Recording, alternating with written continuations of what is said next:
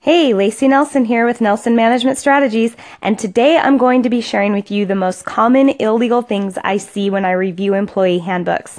Now, I want to say I'm not going to be giving you legal advice today. I am not a lawyer. I am offering you information about the law, but I am not giving you legal advice. So what I'm going to be talking about today is the National Labor Relations Act of 1935 and what this National Labor Relations Act, or the NLRA, states is it protects the concerted activities for the purpose of collective bargaining and other material aid or protection for your employees. Now, what does that mean in modern English? What that means is that your employees have the right and have a legally protected right to get together and talk about things that matter to them, such as their wages, their working conditions, the terms of their contracts, and you cannot infringe on that right. They have the legal protected right from Congress in 1935 to have those discussions. And oftentimes when there's violations to the law written into manuals, it's the NLRA that is it being violated, and Section 7 is the most common section that's violated. So I'm going to just give you some concrete examples of where I see that. So one of the most common things that I see is when a handbook prohibits employees from discussing the terms of their contract or their wages or their benefits with other employees. Sometimes that's also wrapped into a non-disclosure agreement. You cannot have that in your handbook. It is not legal to tell them they can't talk about that.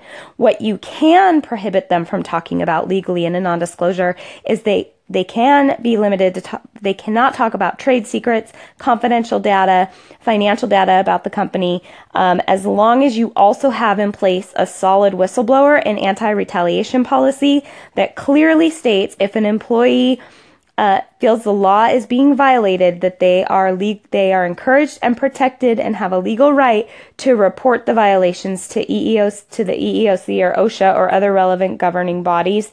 Then you can have that language in there in the non-disclosure disclosure around confidential data, financial data disclosure, and trade secrets. So another common thing I see violated is when a handbook prohibits the criticism of management or the company.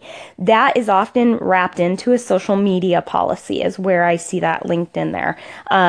They are not allowed to post anything negative on their Facebook about their company. You cannot be blanketed in your statements. You have to be very specific.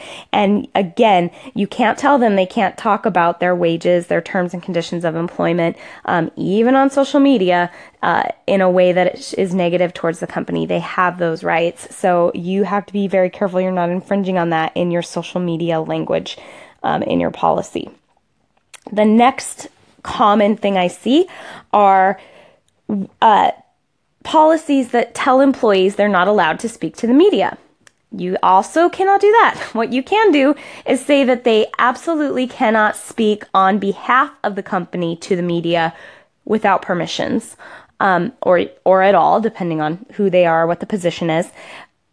You can tell them that they cannot speak on behalf of the company. You cannot tell them that they can't speak to media. Again, you cannot have that blanketed statement. It can be interpreted that they are not authorized to speak about the terms and conditions of their employment. Now, that often is wrapped into language that sounds like you're not authorized to speak about company matters. You always have to refer to a corporate office if you get contacted by the media. You have to always refer to a law office should the media contact you for any reason. You can't have those blanket statements. You have to be very specific about speaking on behalf of the company, and is not allowed, but they are allowed to speak about themselves. So again, I really recommend, if you have not had a professional review your employee manual, that you do that. And it's worth the investment and the time to have, if you have a manual you feel good about, to have a lawyer, an employee law lawyer, take a look at that, and they can save you so much headache. It's worth the time, it's worth the investment and the money. Another common one I see is a broad conflict of interest prohibition, where people just say you can't have a conflict of interest.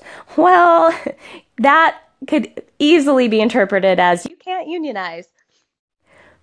But clearly your people can unionize, that's legal. What they can't do is